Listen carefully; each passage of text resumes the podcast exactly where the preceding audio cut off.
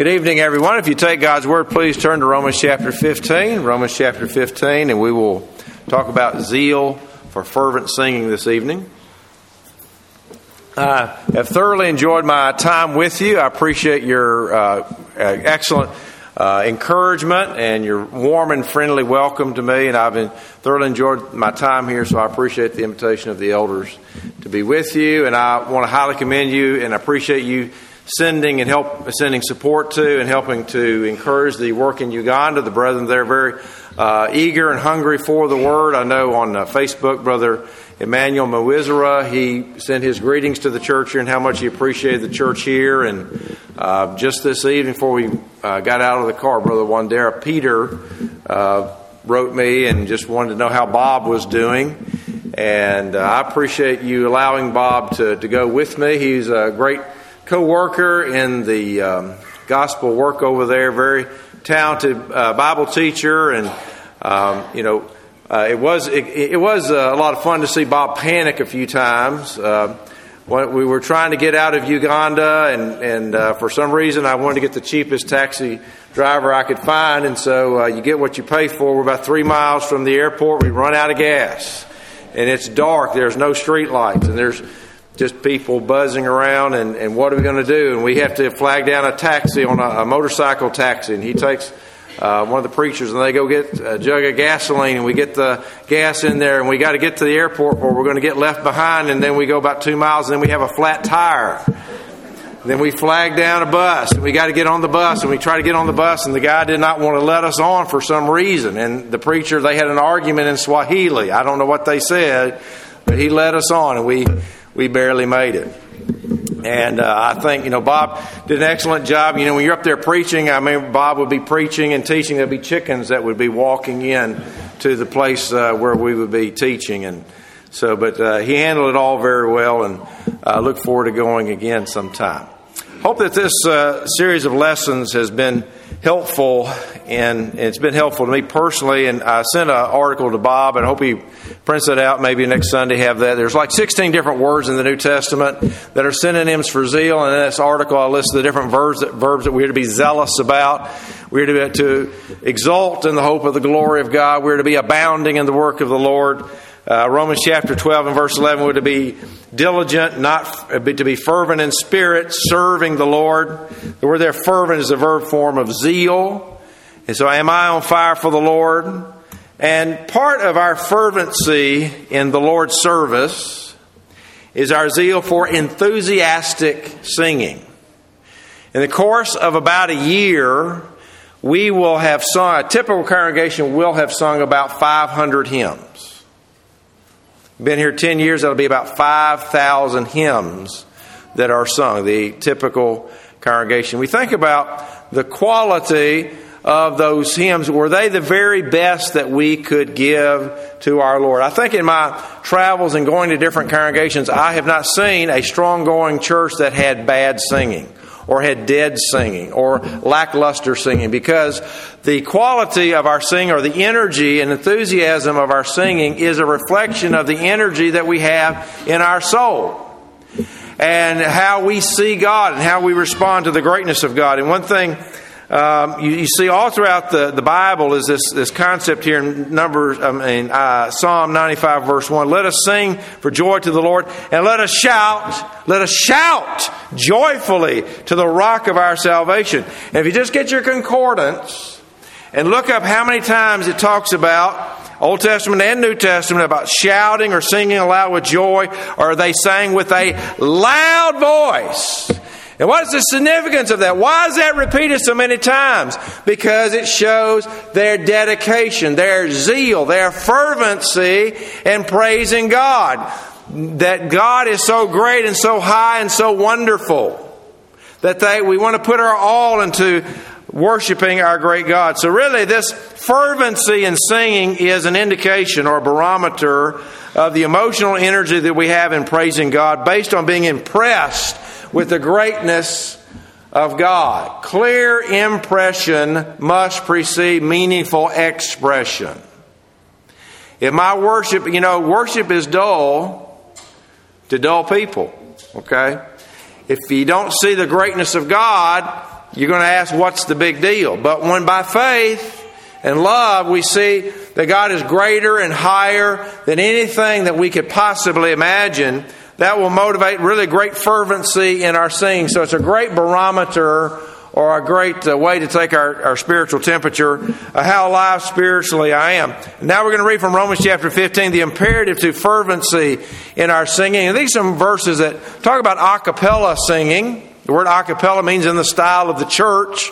The historical form, if you look at church history, is vocal singing only. And you'll notice in these verses we're going to read in Romans chapter 15, let's look at verse 6. He says, as, with uh, one accord, one mind, you may with one voice glorify the God and Father of our Lord Jesus Christ. The context here was about the uh, dissension or conflict they had between Jew and Gentile in eating of meats and observing days. That was a matter of opinion under the New Testament law of Christ. He goes on to say in verse 9, And as for the Gentiles, to glorify God for his mercy, as it is written, Therefore I will give praise to you among the Gentiles, and I will sing to your name. Again, he says, Rejoice, O Gentiles, with his people. And again, praise the Lord, all you Gentiles, and let all the people praise him. So these are some words here that indicate really some spiritual fervency in our worship together. When it says they were of one mind, it's the same word that's used over in Acts chapter 2 in verse 46. And uh, one mind is not just the idea of one opinion. And it's good if you have a Vine's Expository Dictionary or a Young's Analytical Concordance. It'll give you the word in the original. And sometimes it's helpful to give you an insight into the uh, nuance of the word. And I think is helpful. But the word homothumadon, homo means the same, like homogenized milk is the same. The thumadon, that part comes from thumos, which uh, in a negative sense is used of anger. In a positive sense is mean of passion. So they were of one passion. And you can relate to that. I mean, if you have a, room full of, of, Alabama fans and they got their Alabama t shirts on, they're of one mind, but that's not of any mild opinion, is it? I mean, you know these people are, they have a passion for something. So that's what Thayer says. It's of one passion. What is our passion? If we have this passion for God, we're not going to have worship weariness. We're not able to come to church, we're going to miss it. Then that word glorify, verse 6 and 9, that word glorify means full of honor, to magnify. What does it mean to magnify? When I worship God and when we sing, we want to magnify. We want to make it large. We don't want to be small. We want to make it large. In other words, we want to make it the very best that we can. The word rejoice, verse 10, different words for rejoice in the New Testament.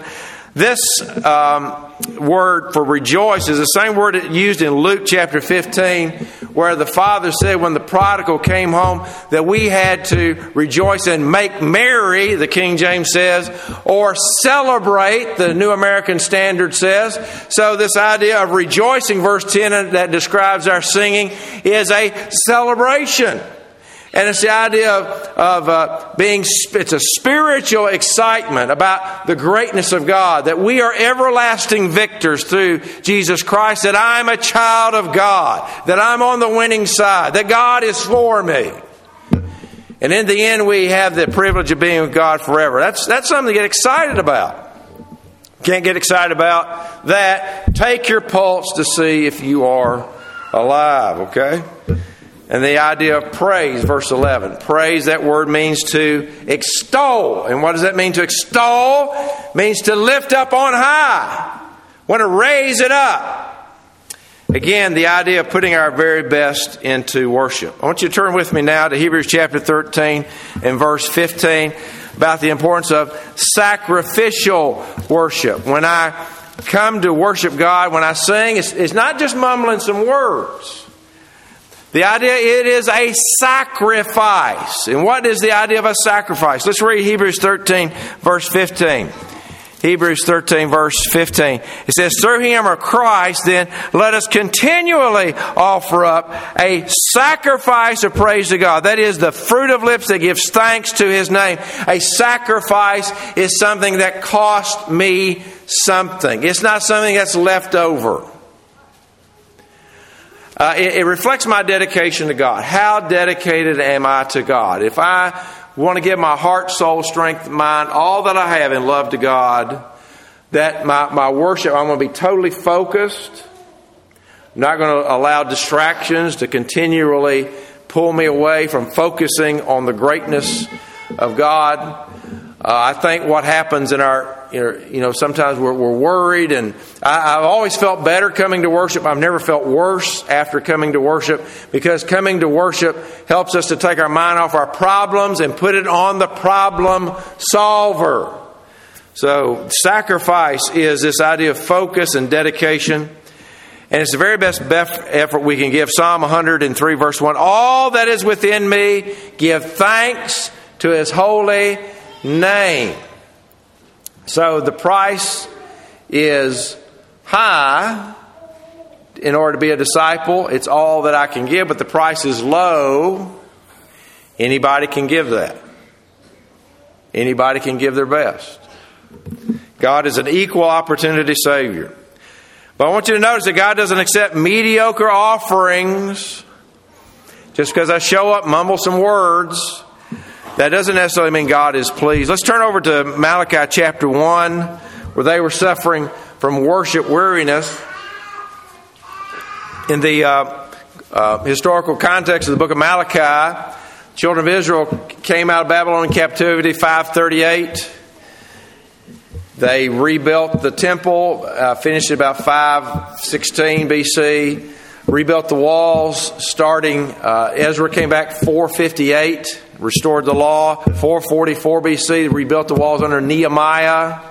Then about 400 BC, about 40 years after Nehemiah came back and they rebuilt the walls and they had this great enthusiasm and a great worship revival you have in, in, Numbers chapter 12 where it says, where they dedicated the walls and the shout of joy was heard far away.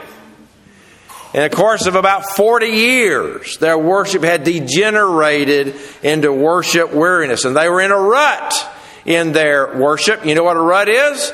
It's a grave with both ends knocked out.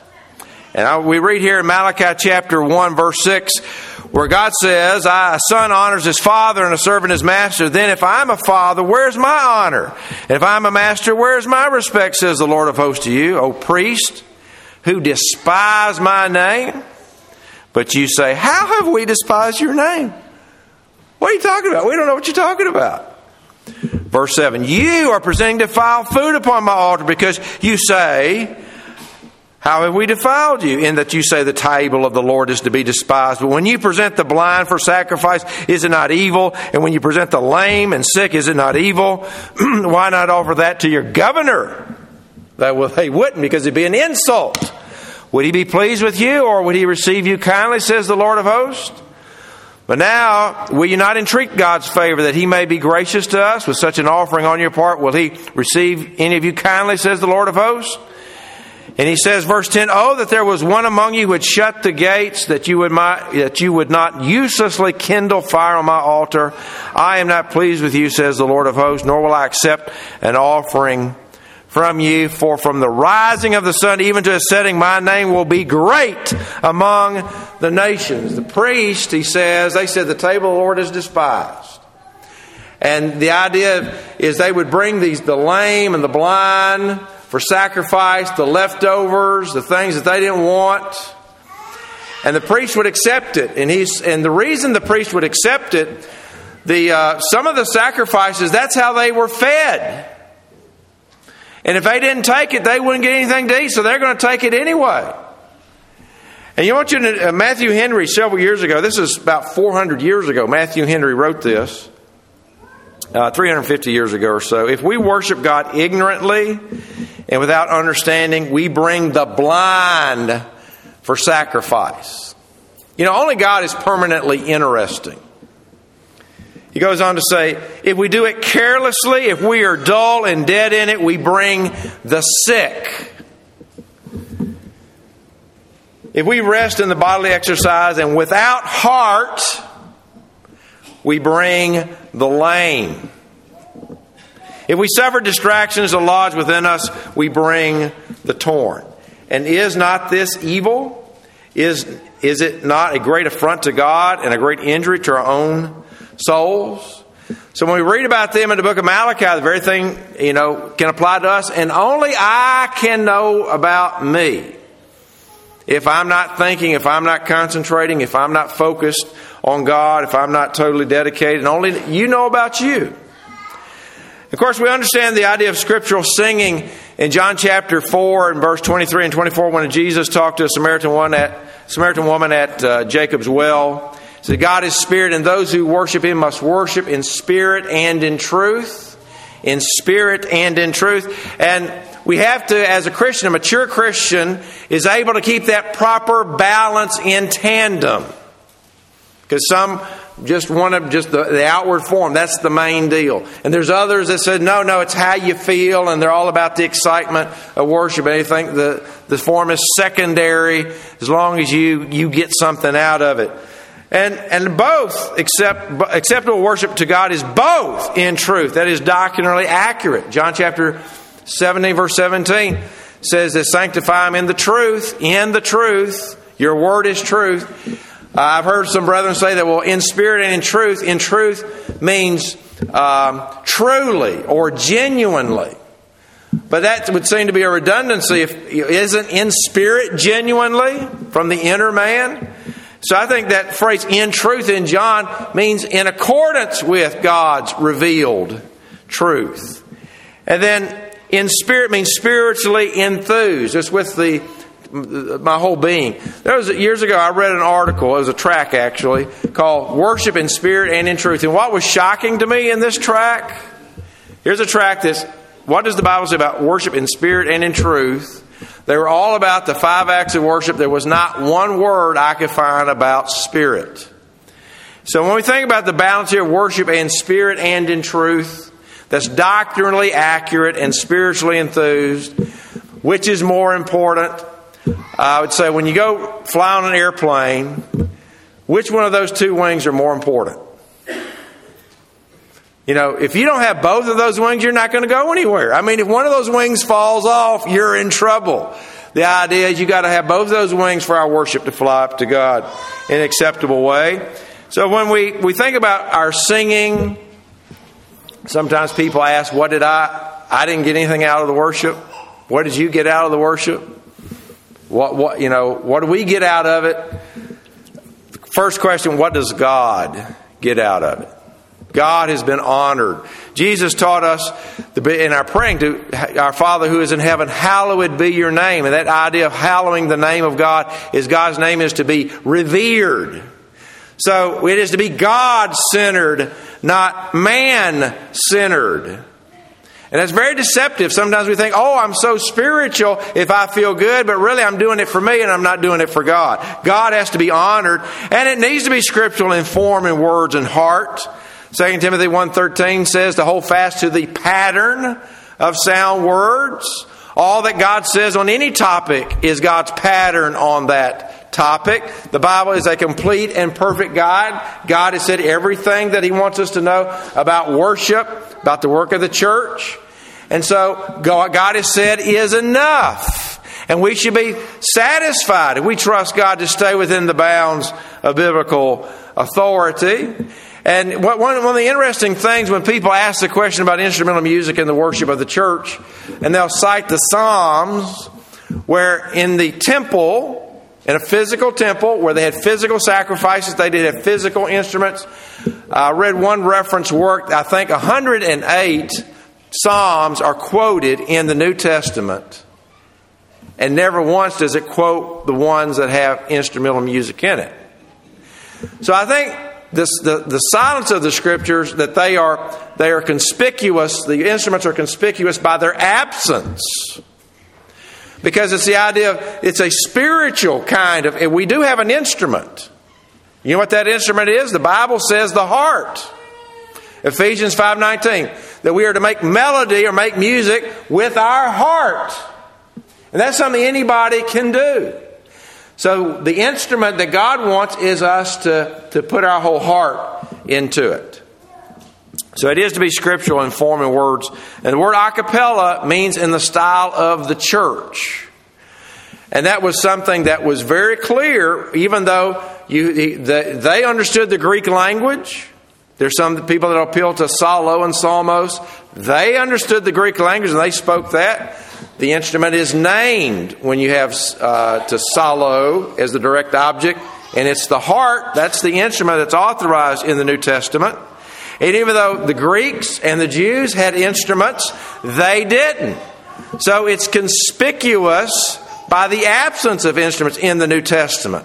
And the only reason that people want it in the worship is not because the Bible says so, like singing, is because they like it. That's really the bottom line to that. But another thing that I think is important, and I've, in, in talking to different people, there's different uh, emphasis that people have. But some people think as long as it's the scriptural words, and long as it's a cappella, how it sounds to us really doesn't matter.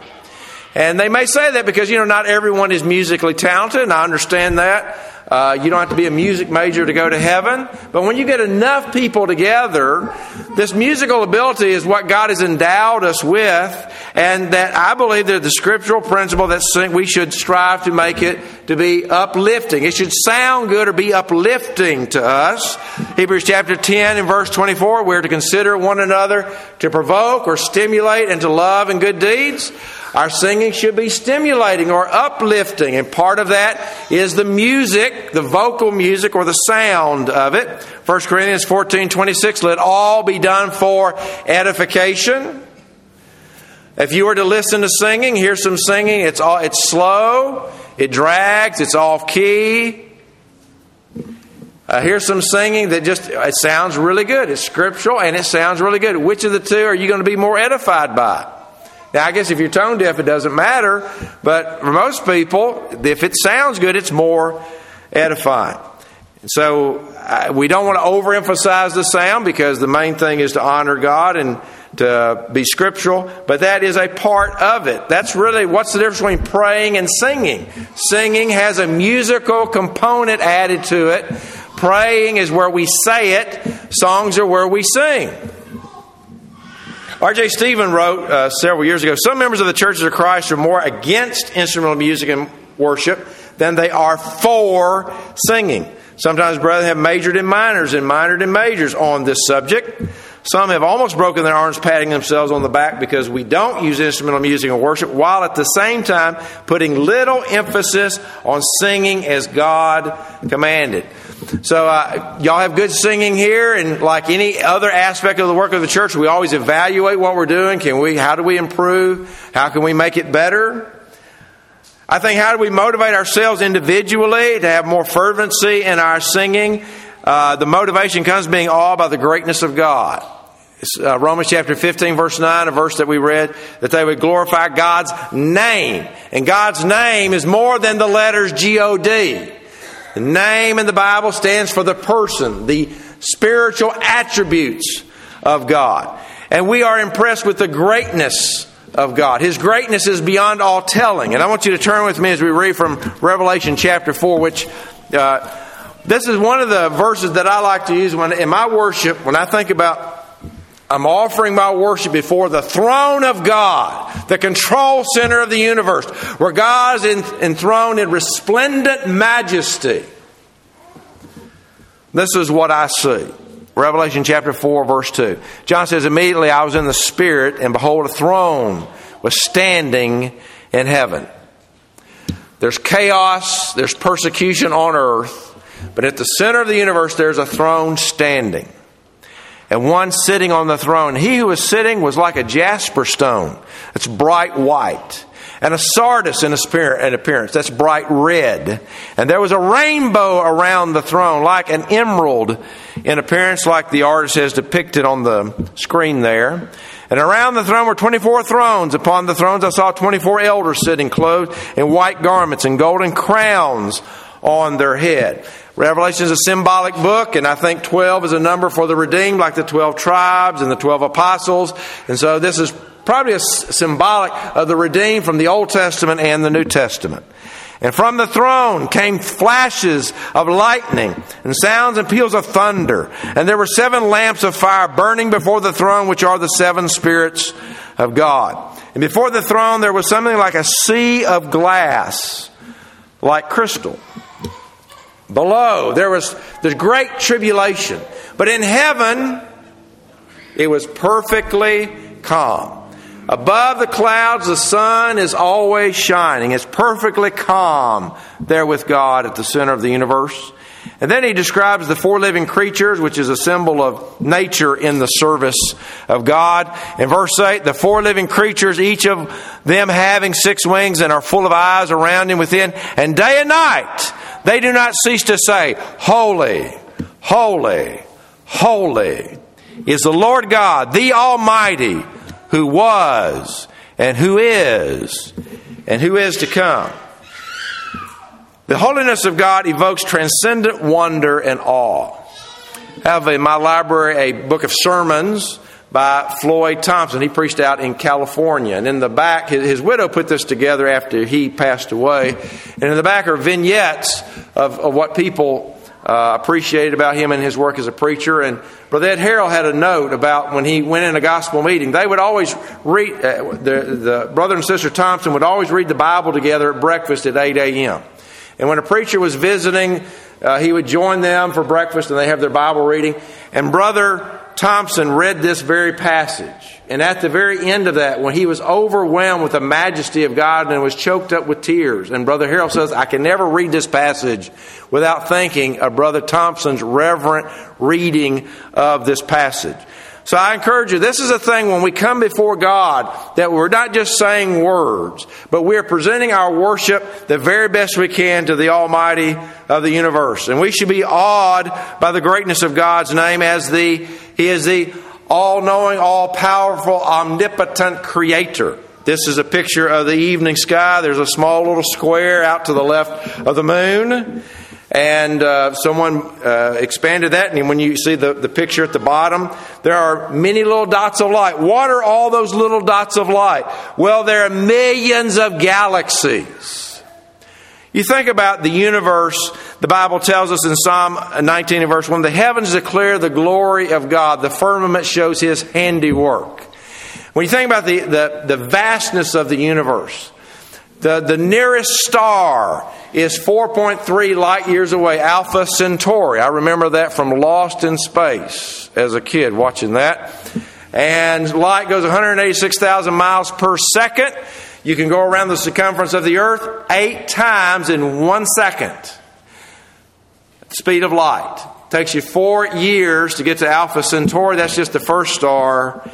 And to go across our Milky Way galaxy, it takes you about 10,000 years. That's just one galaxy. There are billions of galaxies. Have you ever wondered why did God make the universe so big? Mostly empty space. The psalmist said to impress us with the greatness of God. God is a big God. He is a great God. And when we doubt and when we struggle, is your God too, little? We look at the vast greatness and complexity of the universe. We serve and praise a great God. So the vastness of the universe shows how great God is and how little we are. And then even when we look at uh, life itself, the complexity of life, the psalmist said, I am fearfully and wonderfully made. From the mouth of infants you have perfected praise the, the, the, the, the intricate design of each human body. The average human body has 40 trillion cells in it. Uh, each cell has DNA in it, the genetic blueprint to reproduce every feature that we have, and I'm told it would fill like about 100 volumes of a print edition of the Encyclopedia Britannica. You know, information always comes from intelligence. For someone to say that, that life created itself out of nothing, someone said, well, to get the DNA code and all that would be like an explosion in a print shop. And that all the, uh, the letters just blew up and then you would have an unabridged dictionary. So you have this, the, uh, everywhere we are confronted with the greatness and grandeur of God. In Acts 16, verse 25, when Paul and Silas were preaching the gospel, and what did they get for preaching the gospel? They were beaten up and they were thrown in jail. And what were they doing at midnight? Were they singing the blues? Were they say, Woe is me, poor pitiful me? They were praying and singing praises to God. God is still God, regardless of what happens to me. He's still a great God. And He has done me no disservice if something tragic happens to me. In fact, it's an opportunity for me to draw upon His power to glorify Him in whatever situation I find myself. Another motivation for this fervent singing is to be thankful for God's mercy. And we read that, remember Romans 15, verse 9. The Gentiles would give thanks to God for His mercy.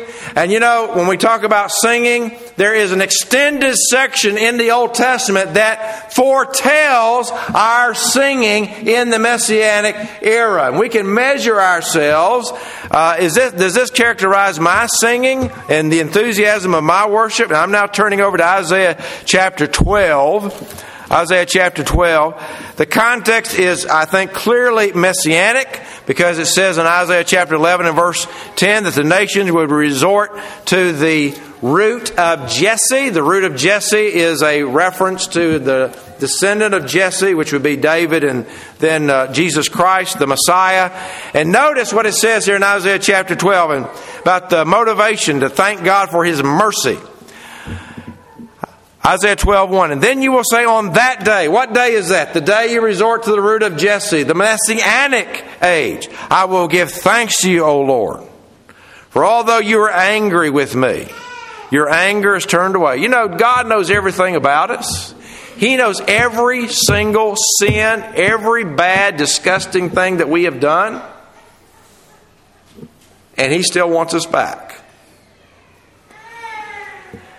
And you comfort me. Behold, God is my salvation. I will trust and not be afraid. For the Lord God is my strength and song. He has become my salvation. Therefore, you will joyously draw water from the springs of salvation. When you are parched in a desert land and you find some water, you're excited because without water you die. And in that day you will say, Give thanks to the Lord and call on his name. Make known his deeds among the peoples. Make them remember that his name is exalted. Praise the Lord in song, for he has done excellent things. Let this be known throughout the earth. Cry aloud. You remember I said about fervency and worship, how often singing it says pray, praise God aloud, and shout for joy, O inhabitant of Zion, for great in your midst is the Holy One of Israel. When it says salvation, saved from what?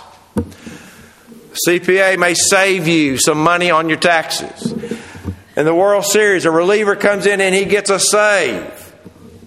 But when the Bible talks about salvation, we're talking about salvation from sin, death, and damnation. That's what we're talking about. Rescue from life threatening danger. And that without God's grace, without God moving heaven and earth to bring us back, we would be lost.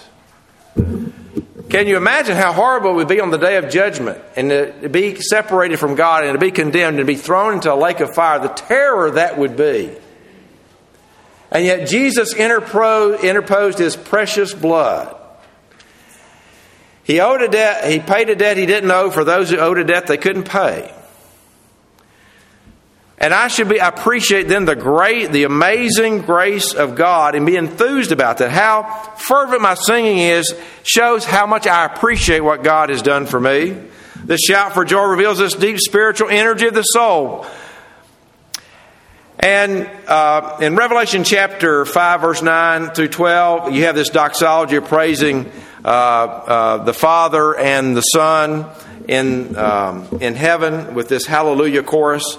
And the thing I want to point out here in Revelation 4 10, 11, these 24 elders says they were casting their crowns. And the word their crown uh, means a victor's crown in a race. And what does that mean? When we cast our crowns before God, our victory is based on God, the merit of God. Not that we are so great and wonderful, but all that we have and all that we hope to have comes from God's gracious hand. And when the Bible says in Colossians 3:16 that we are to sing with grace in our hearts, it means I understand what grace is. God's riches at Christ's expense. And also, I think what will help us motivate us in our singing to be thankful to counter many blessings. Psalm 101, verse 3 it says, Forget not all of his benefits. Oh, give thanks unto the Lord, for he is good, verse 1. Verse 3, and forget none of his benefits. Uh, I recently met a fellow that he, when he was 17 years old, he was in a motorcycle accident where his spine was severed. He was an athlete, and then he's confined to a wheelchair at 17 years old. And he said one of the things that helped him is he had a gratitude journal. And every day he would write down things he was grateful to God for. And I think that if we count our blessings instead of our bruises, it'll help our outlook. And we remember that we depend upon God for everything, and He depends upon us for nothing. We are simply because God is. And as I mentioned, we, we, we sing with grace in our hearts unto the Lord. As members of the Lord's church, we should be in touch with the grace of God. We, if it wasn't for the grace of God, we wouldn't be here. Every sinner saved is by the grace of God. Grace is conditionally offered, and meeting those conditions is a human responsibility, but it's still grace. It's still a gift. And we should appreciate God's unmerited, unachievable favor. And that makes us very grateful. Not proud, not self righteous, but very, very grateful. And what will fervent singing from the heart do for a congregation? Remember 1 Corinthians 14 26, let all be done for edification. Tim Stevens said the very best way to rejuvenate dead churches would be to sing them into life. When righteous people worship God with great intensity and devotion, His nature becomes their nature day by day. That is, we are drawn to the holiness of God and we become what we think about most. Congregational singing will improve when each member, each member, not just the song leaders, not just uh, a few, but each member puts his heart and soul into every word of every song used in worship. Poor congregational singing, in most cases, is a symptom of a deeper problem. When hearts are filled with faith, hope, and love, the song service comes alive. And we are edified, and God is glorified by that. Okay, so one thing we need to remember about our singing that vocal that this is music and what is music the science and art of incorporating sounds to produce beauty of form harmony and expression of emotion this is something that god gave for us as an outlet that we are emotional creatures we should be guided by reason and logic as god is but we do have feelings and that this is an outlet for our feelings that god has authorized music is pleasing harmonious sounds. So when we come together, we come prepared. Psalm 22, verse 1 I was glad when they said unto me, Let us go into the house of the Lord. We need to prepare so our minds are focused. If we kind of rush in and, and are distracted, we're not going to be able to put our best effort into worship. And to focus the mind on the word's meaning, 1 Corinthians 14, 15, to sing with the spirit and the understanding. The context there was about uh, um, spiritual gifts, but I think the application is that we should think about what the words mean. Here I raise my Ebenezer. You've been raising an Ebenezer anywhere? Well, what in the world does that mean? Samuel raised a stone of help. Okay? What does that mean? There are a lot of different words people will read through there and they're not understand. Uh, one fellow read the word, you know, uh, there's a story back in the 1950s. This guy he uh, was reading about the psaltery, and he didn't know what that word meant, how to pronounce it, and he called the peasel tree. So the idea is you need to understand what that what words mean when you read the words in the song, and give our best effort to God. And also, this is a critical role of song leaders. Song leaders can be trained. You know, when you have in, in First Chronicles, the only thing we know about song leaders is they were skillful. There's a difference between a song leader and a song starter. Okay? Song leader is the one that starts, leads, directs, and helps us to bring out the best in our singing. I've seen the difference. I went to Tim Stevens, a singing school that he had with a congregation, and congregation's worship was, you know, was okay. Not great, not bad, just okay. And he worked with them on tempo, not to drag the, the tune, and for the song leader to do certain things. It sounded like a different congregation. It's just a development of a skill that any of us can do. Uh, the only two song leaders mentioned are Chenaniah and uh, I was going to remember it. Uh, I can't remember. It's, Nehemiah chapter 12, verse 43. It's a real hard name to pronounce, but anyway. But it, it's really helpful in, in lifting up a congregation. And R.J. Stevens has a DVD set of three different DVDs, and he said the three keys to effective song leading is practice, practice, practice. So that when we leave, we can all say we were glad to be here. We'll conclude with reading this hallelujah chorus from the book of Revelation. Revelation 19, verse 1. And after this, I heard what seemed to be the loud voice of a great multitude in heaven, crying out, Hallelujah! Salvation and glory and power belong to our God. Then I heard what seemed to be like the voice of a great multitude, like the roar of many waters, and like the sound of mighty peals of thunder, crying out, Hallelujah! For the Lord our God, the Almighty, reigns, and let us rejoice and exult and give Him the glory. Those are the three words from Romans 15 that we read about singing. For the marriage of the Lamb has come, and His bride has made herself ready. If we enjoy singing here on earth, that shows we are fit to be ready for heaven because heaven's going to be a great family reunion, a circle around the throne of God. And we'll get to hear the most beautiful, uplifting singing throughout all eternity. So, our fervent singing is a foretaste of our excitement in joining heaven's praise of everlasting triumph. It appeals to a spiritually minded person. So thank you for your very kind attention. And I want you to know that if you're not in Christ, you're not going to be with that heavenly celebration. You're going to be thrown into a lake of fire if you're lost, separated from Christ. But you don't have to be. Jesus came to seek and to save that which was lost. And he moved heaven and earth to bring you back home. And we invite you to come to Christ tonight and put him on in baptism and walk and follow him to heaven while we stand and sing.